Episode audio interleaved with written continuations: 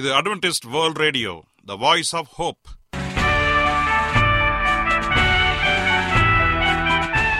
வணக்கம் அன்பான வானொலி நேயர்களே, உங்கள் அனைவரையும் கர்த்தராகிய ஆண்டவர் இயேசுவின் நாமத்திலே வாழ்த்தி எங்களது இன்றைய ஒலிபரப்பை கேட்க உங்களை அன்போடு வரவேற்கிறோம்.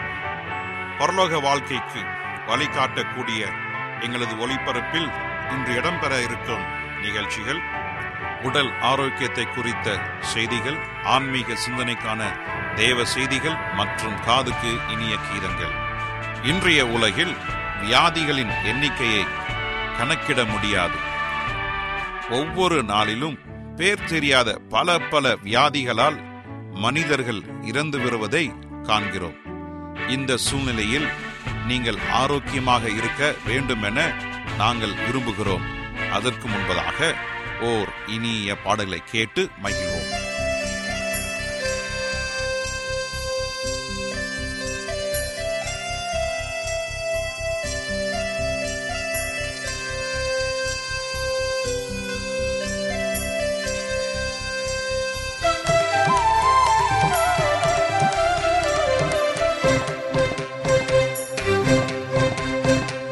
சேனைகளின் கர்த்தரே நின் திருவிளமளவரை இனிதினிதே, சேனைகளின் கர்த்தரே நின் திருவிளமளவரை இனிதினிதே. வானவானங்கள் கொள்ளாத ஈன ஆன்மாவை தள்ளாத சேனைகளின் கர்த்தரே நின் திருவிளமளவரை இனிதினிதே.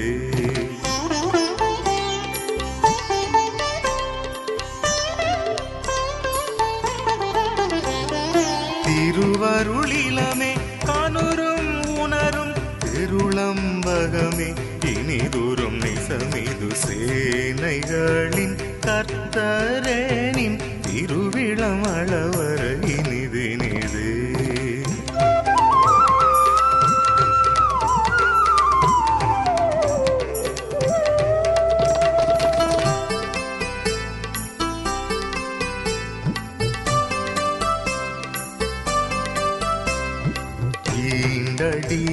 ார் கேட்டிடும் நின் வசனம் இனிதே இனிதே, இகபர நலமொழிரிதமிகு பெயருளைய மதரசனம் நய சேனைகளின் கர்த்தரே நின் திருவிளமளவர இனிதினிதே.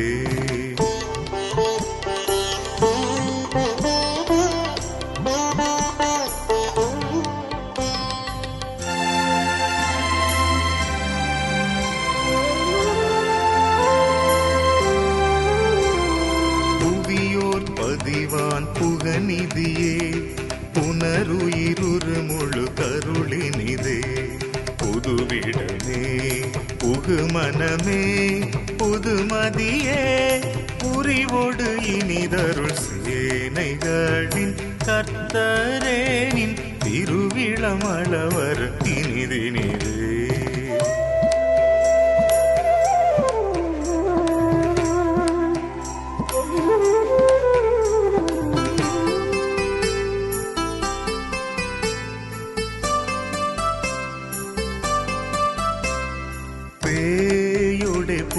பேதை மாமிசம் பேனிடதடியாரூனை பேரு தந்தவனே என சொல்லி பேனிட துணையீவையே பேசரு முன்னந்தம் பேதைகளின் சொந்தம் பேதமிலானந்தம் விசகொழியே திடமளியே பெருமலையினிலரு முயி தரும் சேனைகளின் கர்த்தரேனின் திருவிளமளவர இனிதினிதே.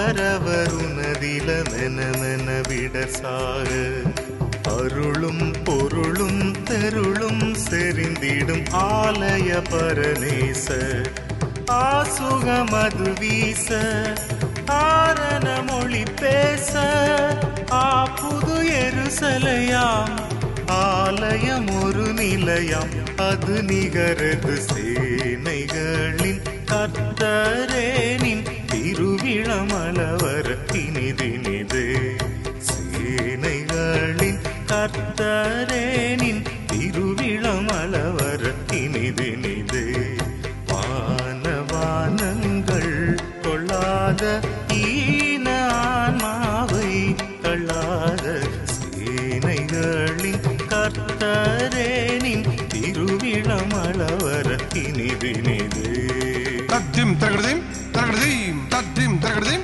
தகடதையும் தகடதையும் தகடதையும் தகடதையும் தேங் கட்டத்தும் தேங் கட்டத்தும் தேங் கட்டத்தும் தேங் கட்டத்தும் தகடதையும் தகடதையும் தகடதையும் தேங் கட்டத்தும் தேங் கட்டத்தும் தேங் கட்டத்தும் தேங் கட்டத்தும் தகடதையும் தகடதையும் தகடதையும் தேங் கட்டத்தும் தேம் தகடத்தும் தேம் கட்டத்தும் தா. கடல் நீர் குடிநீர் ஆவது எப்படி? கர்த்தருக்கு அன்பான வானொலி நேயர்களே, மீண்டுமாக ஆரோக்கிய நிகழ்ச்சியின் மூலமாக உங்களை சந்திப்பதில் மிகுந்த மகிழ்ச்சி அடைகிறேன். இன்றைய நிகழ்ச்சியில் கடல் நீர் எப்படி குடிநீராக மாற்றப்படுகிறது என்று பார்க்க இருக்கிறோம். நம் நாட்டிலும் பல இடங்களில் அவ்வப்போது தண்ணீர் பஞ்சம் ஏற்படுகிறது. அதற்கான தீர்வு கடல் நீர் குடிநீராக மாற்றப்படுவதே. தற்போது நம் நாட்டிலும் கடல் நீரை குடிநீராக்க தொடங்கியிருக்கிறோம். தண்ணீர் பஞ்சத்தால் அவதிப்படும் நாடுகள் கடல் நீரை குடிநீராக மாற்றுவதில் கவனம் செலுத்தி வருகின்றன. ஆரம்பத்தில் இது பற்றி பெரிய அளவில் ஆராய்ச்சி செய்தனர். குடிநீர் ஆக்குவதற்கான வாய்ப்புகள் இருப்பதை கண்டுபிடித்தனர். அதற்கான நிலையங்களை நிறுவி கடல் நீரை குடிநீராக மாற்றியும் வருகின்றனர்.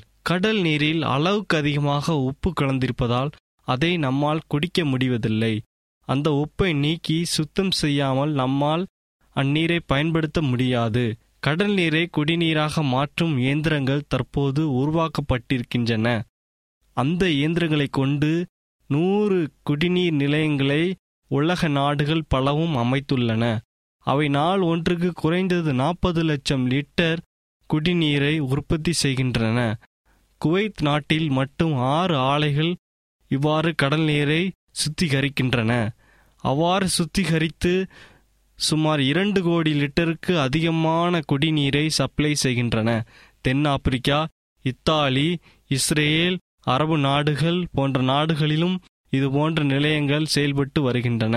உலகத்தின் மொத்த பரப்பளவில் முக்கால் பாகம் நீர்தான். இந்த முக்கால் பாக நீரிலும் தொண்ணூத்தேழு சதவிகிதம் கடல் நீரே.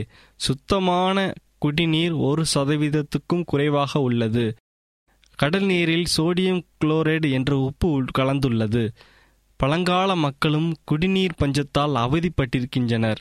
அவர்களும் கடல் நீரை குடிநீராக்கி பயன்படுத்தி வந்தனர். அம்மக்கள் கடல் நீரை நன்றாக கொதிக்க வைத்தனர். பின்னர் அதிலிருந்து வந்த ஆவியை குளிர வைத்து குடிநீராக பயன்படுத்தி வந்தனர். இப்படி உப்பை அகற்றுவது சிறந்த முறை. இம்முறைதான் தற்போது பெரிய அளவில் மேற்கொள்ளப்படுகிறது. இதற்கு மல்டிஸ்டேஜ் பிளாஸ்டிஸ்டிலேஷன் என்று பெயர். தற்போது கடல் நீரை குடிநீராக்கும் முறையில் முதலில் கடல் நீரை நன்றாக கொதிக்க வைக்கிறார்கள். அந்நீரை முதலில் குறைந்த காற்றழுத்தமுள்ள அறையில் செலுத்துகிறார்கள். அங்கே ஒரு பகுதி நீர் ஆவியாகிறது. அந்த ஆவியை குளிர செய்கிறார்கள். அது சுத்தமான குடிநீராக மாறுகிறது. மீதியுள்ள நீரை முன்னே காட்டிலும் குறைந்த காற்றழுத்தம் உள்ள மற்றொரு அறைக்குள் செலுத்துகிறார்கள். அங்கே ஒரு பகுதி நீர் ஆவியாகிறது. பின் அந்த ஆவியை குளிரச் செய்ய மேலும் சுத்தமான குடிநீர் சிறிதளவு கிடைக்கிறது. இவ்வகையில் படிப்படியாக உஷ்ணம் குறைந்துள்ள அறைகளில் நீரை செலுத்துவதன் மூலம் நல்ல சுத்தமான நீர் கிடைக்கும்.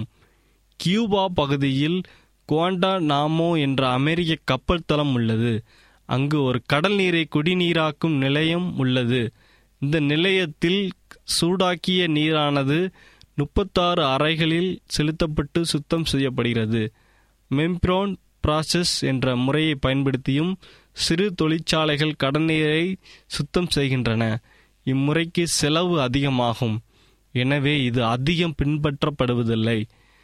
கடல் நீரில் இருந்து நல்ல நீரை ஆவியாக்கி குளிர வைத்து எடுத்த பின் தங்கும் உப்பு வண்டலை எடுத்து உரமாக்க முடியுமா என்று ஆராய்ச்சி செய்து வருகின்றனர்.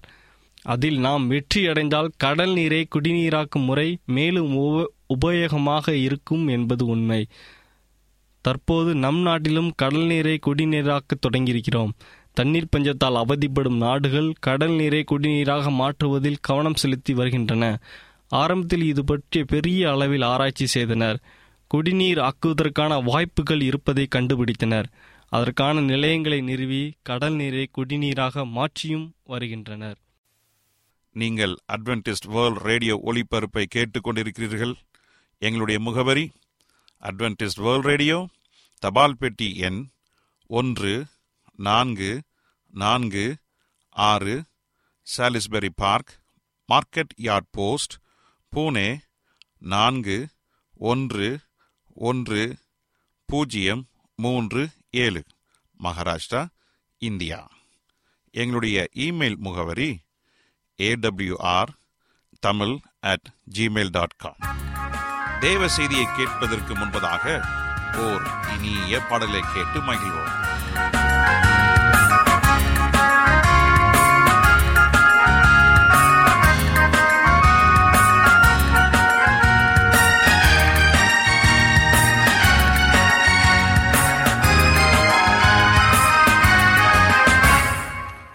பாதையில் இயேசு என்னோடு இருக்கிறார். கவலை இல்லை, கண்ணீர் இல்லை, கலக்கம் இல்லையே. ஜீவ பாதையில் இயேசு என்னோடு இருக்கிறார். கவலை இல்லை, கண்ணீர் இல்லை, கலக்கம் இல்லையே. இயேசு வாழ்கிறார், என்னோடு வாழ்கிறார். எனக்கு இனி பயம் இல்லை இந்த பூமியில்.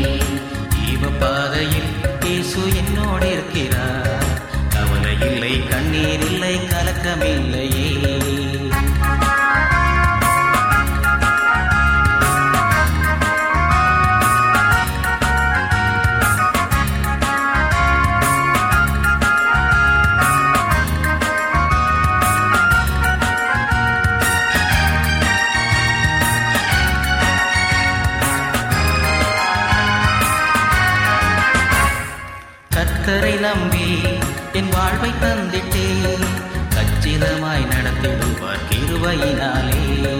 கர்த்தரை நம்பி என் வாழ்வை தந்திட்டே, கச்சிதமாய் நடத்திடுவார் கிருபையினாலே. ஆத்மபலமும் பரிசுத்தமும் பெற்றிடவே தேவன் என்னை தெரிந்து கொண்டாரே.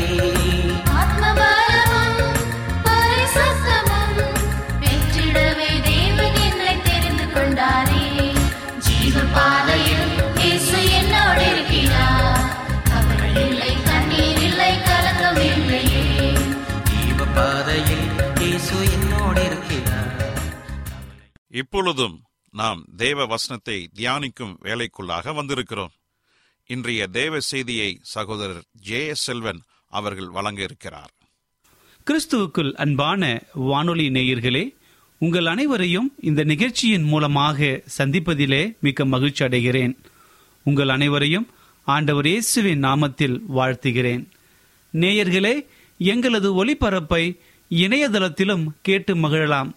எங்களுடைய இணையதள முகவரி W W W dot A W R dot O R G. அதில் தமிழ் மொழியை தேர்வு செய்து பழைய ஒலிபரப்பையும் கேட்கலாம். உங்களுக்கு ஏதாவது சந்தேகங்கள், கருத்துக்கள் இருக்குமென்றால் எங்களுக்கு எழுதுங்கள். உங்களுக்கு ஏதாவது ஜெப குறிப்புகள் இருந்தாலும் எங்களுக்கு தெரியப்படுத்துங்கள். உங்களுக்காக ஜெபிக்க நாங்கள் ஆவலோடு காத்து கொண்டிருக்கிறோம். எங்களுடைய இமெயில் முகவரி A W R Tamil at Gmail dot com. தொலைபேசியின் மூலமாகவும் நீங்கள் எங்களை தொடர்பு கொள்ளலாம். எங்களுடைய தொலைபேசி எண் எட்டு ஐந்து ஐந்து ஒன்று ஒன்பது ஒன்று ஒன்று இரண்டு பூஜ்ஜியம் ஒன்பது. ஒருவேளை நீங்கள் வெளிநாட்டிலிருந்து எங்களை தொடர்பு கொண்டால் இந்திய நாட்டின் கண்ட்ரி கோட் பூஜ்ஜியம் பூஜ்ஜியம் ஒன்பது ஒன்றை பயன்படுத்தி எங்களை அழைக்கலாம். உங்கள் சாட்சிகளை எங்களோடு பகிர்ந்து கொள்ளுங்கள். கர்த்தர் தாமே உங்கள் அனைவரையும் ஆசீர்வதிப்பாராக. இப்பொழுதும் நாம் தேவ செய்திக்குள்ளாக கடந்து செல்வோம். ஜெப சிந்தையோடு காத்திருந்து தேவனுடைய ஆசீர்வாதத்தை பெற்றுக்கொள்வோம். இன்றைய தியானத்திற்காக எடுத்துக்கொள்ளப்பட்ட வேத பகுதி நீதிமொழிகள் முப்பதாம் அதிகாரம் முப்பத்தி மூன்றாவது வசனம். நீதிமொழிகள் முப்பது முப்பத்தி மூன்று. வாசிக்கிறேன், கேளுங்கள். பாலை கடைதல் வெண்ணையை பிறப்பிக்கும், மூக்கை பேசைதல் இரத்தத்தை பிறப்பிக்கும், அப்படியே கோபத்தை கிண்டிவிடுதல் சண்டையை பிறப்பிக்கும். மறுபடியும் வாசிக்கிறேன், கேளுங்கள். பாலை கடைதல் வெண்ணையை பிறப்பிக்கும், மூக்கை பிசைதல் இரத்தத்தை பிறப்பிக்கும், அப்படியே கோபத்தை கிண்டிவிடுதல் சண்டையை பிறப்பிக்கும். வாசிக்கப்பட்ட இந்த வசனத்தை கர்த்தர் தாமே ஆசீர்வதிப்பாராக. ஆபிரகாம் லிங்கனுடைய காலத்தில் உள்நாட்டு யுத்தம் நடந்தது. அப்பொழுது இராணுவ அமைச்சராக இருந்தவர் எட்வின் ஸ்டாண்டன் என்பவர். ஒரு முறை இராணுவ அதிகாரி ஒருவர் தனக்கு வேண்டிய ஒருவருக்கு பாரபட்சமாக நடந்து கொண்டதாக செய்தி வந்த பொழுது அந்த அதிகாரி மேல் ஸ்டாண்டனுக்கு மிகவும் கோபம் வந்தது. அதனால் அவர் கோபத்தோடு ஆபிரகாம் லிங்கனை பார்க்க வந்தார். பிரச்சனைகளை அவரிடத்திலே சொன்னார். நீங்கள் என்ன செய்ய போகிறீர்கள் என்று ஸ்டாண்டனிடம் ஜனாதிபதி ஆபிரகாம் லிங்கன் கேட்டார். ஸ்டாண்டன், நான் ஒரு கடிதம் எழுதி அவனுக்கு அனுப்பப் போகிறேன் என்றார். ஆபிரகாம் லிங்கன் அவரிடம் அப்படியே செய்யுங்கள் என்றார். எழுதி கொண்டு வாருங்கள் என்று ஆபிரகாம் லிங்கன் அறிவுறுத்தினார். ஸ்டாண்டன் சற்று நேரம் செலவிட்டு அந்த அதிகாரியை திட்டி கோபமான வார்த்தைகளை கொட்டி ஒரு கடிதம் எழுதினார். அந்த கடிதத்தை எடுத்துக்கொண்டு ஆபிரகாம் லிங்கனிடம் ஸ்டாண்டன் வந்தபொழுது, இப்பொழுது என்ன செய்ய போகிறீர்கள் என்று ஆபிரகாம் லிங்கன் கேட்டார். இனி அனுப்ப வேண்டியதான் என்று ஸ்டாண்டனிடமிருந்து வந்தது பதில். வேண்டாம், அதை எரித்து விடுங்கள். உங்கள் கோபமெல்லாம் இப்பொழுது குறைந்திருக்கும் என்று நினைக்கிறேன். அந்த கோபத்தை எல்லாம் இப்பொழுது இந்த கடிதத்திலே கொட்டிவிட்டீர்கள். இப்பொழுது அமைதியாக யோசித்து ஒரு கடிதம் எழுதுங்கள். நானும் அப்படித்தான் செய்வேன். யார் மேலாவது கோபம் இருந்தால் அந்த கோபத்தை எல்லாம் வெளிப்படுத்தி ஒரு கடிதம் எழுதுவேன். எனக்கு மனதில் ஒரு விதமான அமைதி கிடைக்கும். பின்னர் அந்த கடிதங்களை எரித்துவிட்டு இன்னொரு கடிதம் எழுதுவேன்.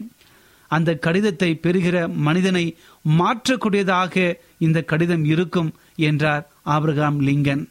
தண்ணீரை கூட சல்லடையில் அள்ளலாம், அது பனிக்கட்டி ஆகும் வரை காத்திருந்தால் என்பார்கள். பொதுவாக பலருக்கு நாவை அடக்க முடியாமல் போய்விடும். எடுத்தேன் கவித்தேன் என்று செயல்படுவது எந்த விதத்திலும் பயன் தராது. கோபத்தை அடக்கி பொறுமையோடு செயல்படுவதுதான் நமக்கு வெற்றியை தரும். முடியாது, நடக்காது என்று நினைக்கிற காரியங்கள் கூட பொறுமையால் வெற்றியாக நடக்கலாம். நீங்கள் கோபப்படுவீர்கள் என்று எதிர்பார்க்கிற மனிதனிடம் பொறுமையாக பேசி பாருங்கள். அவர் உங்களிடம் சரணடைந்து விடுவார். ஆண்டவர் இயேசு கிறிஸ்துவினிடத்திலிருந்து ஒரு பாடத்தை நாம் கற்றுக்கொள்ள வேண்டும். சிலுவையில் ஒருவர் அறையப்படும் பொழுது கோபத்தில் மற்றவர்களை திட்டுவார்கள். ஆனால் இயேசு கிறிஸ்துவோ மன்னிப்பின் வார்த்தைகளை பேசினார். அதனால் ஒரு கள்ளன் மனம் மாறினான். அன்பானவர்களே, இயேசு கிறிஸ்து தன்னுடைய வாழ்க்கையிலே ஒரு உதாரணமான ஒரு வாழ்க்கையை வாழ்ந்து காட்டினார். எந்த காரியத்தை எடுத்தாலும் எதை செய்தாலும் பொறுமையோடு யோசித்து தன்னுடைய காரியங்களை செய்து முடித்தார். அதன் நிமித்தமாக பலாயிரம் மக்கள் தேவனை அறிந்து கொண்டார்கள். கடைசி தருணம் வரைக்கும் தான் மறிக்கும் முன்பதாக அந்த சிலுவையிலே தொங்கிக் கொண்டிருந்த பொழுது ஒரு கள்ளனை அவருடைய பொறுமை மனம் மாற்றியது. அன்பானவர்களே, இன்று நம்முடைய பொறுமை எத்தனை பேரை மனம் மாற்றி கொண்டிருக்கிறது? சற்று யோசித்து பாருங்கள். அன்பான தேவனுடைய பிள்ளைகளே, இதோ நம்முடைய ஆண்டவர் இயேசு கிறிஸ்து மறுபடியும் சீக்கிரமாய் வரப்போகிறார். அவர் வரும்பொழுது நம்முடைய வாழ்க்கை அவருக்கு ஏற்றதாக இருக்க வேண்டும். அப்படி இருந்தால்தான் நாம் அவரோடு கூட பரலோகம் போக முடியும். ஒருவேளை உங்கள் வாழ்க்கை தேவனுக்கு விரோதமாக பாவ நிறைந்ததாக இருக்கலாம்.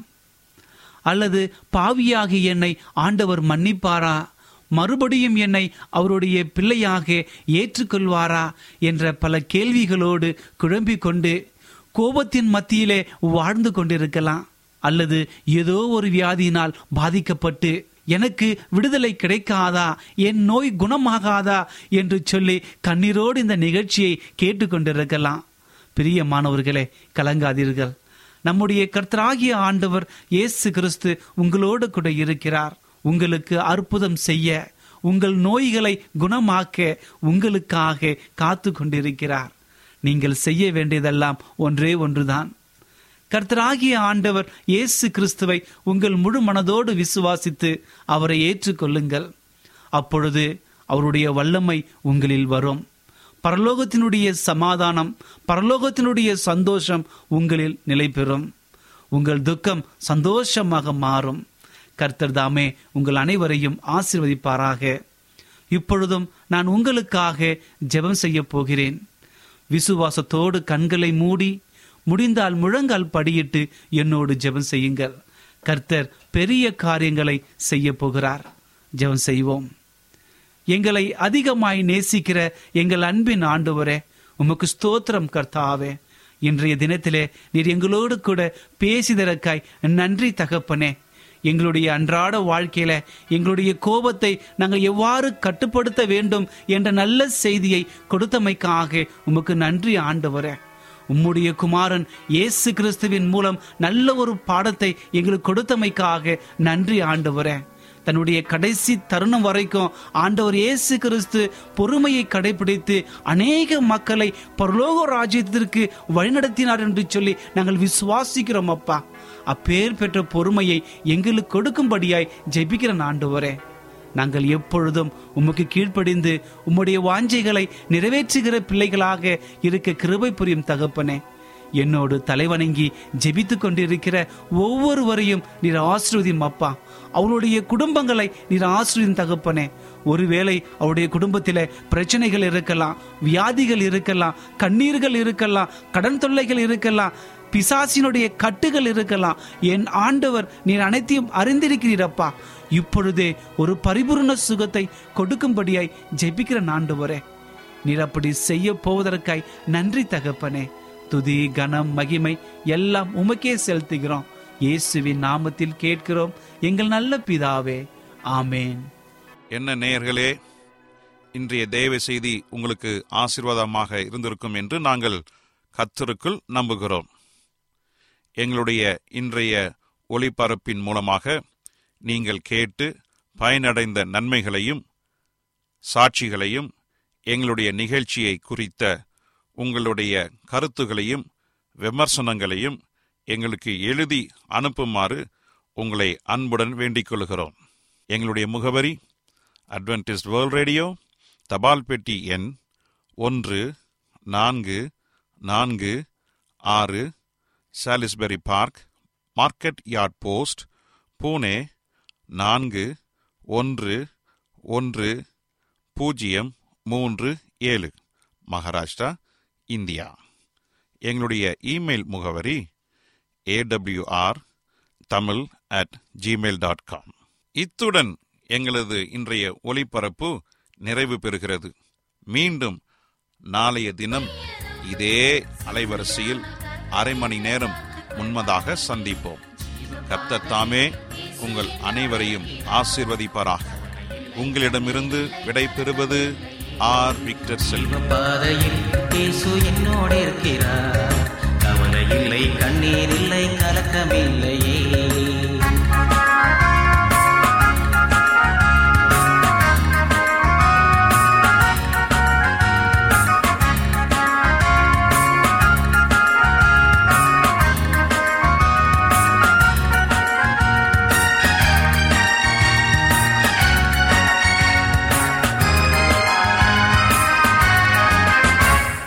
கர்த்தரை நம்பி என் வாழ்வை தந்திட்டேன், கச்சிதமாய் நடத்திடுவார் கிருபையினாலே.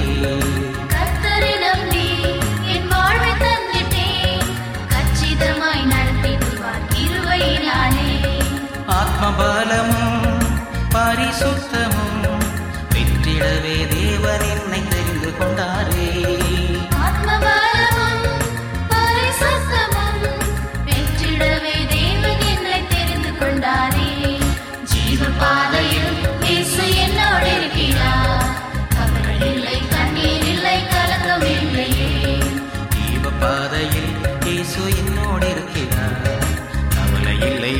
இல்லை கலக்கமில்லையே.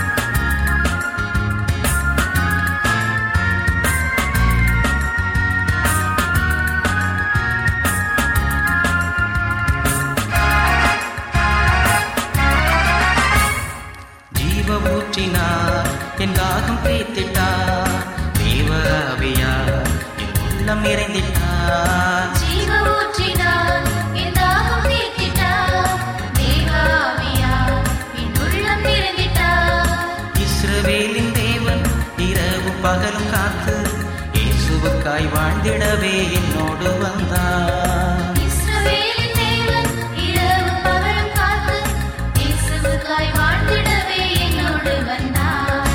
ஜீவ பாதையில் இயேசு என்னோடு இருக்கிறார்.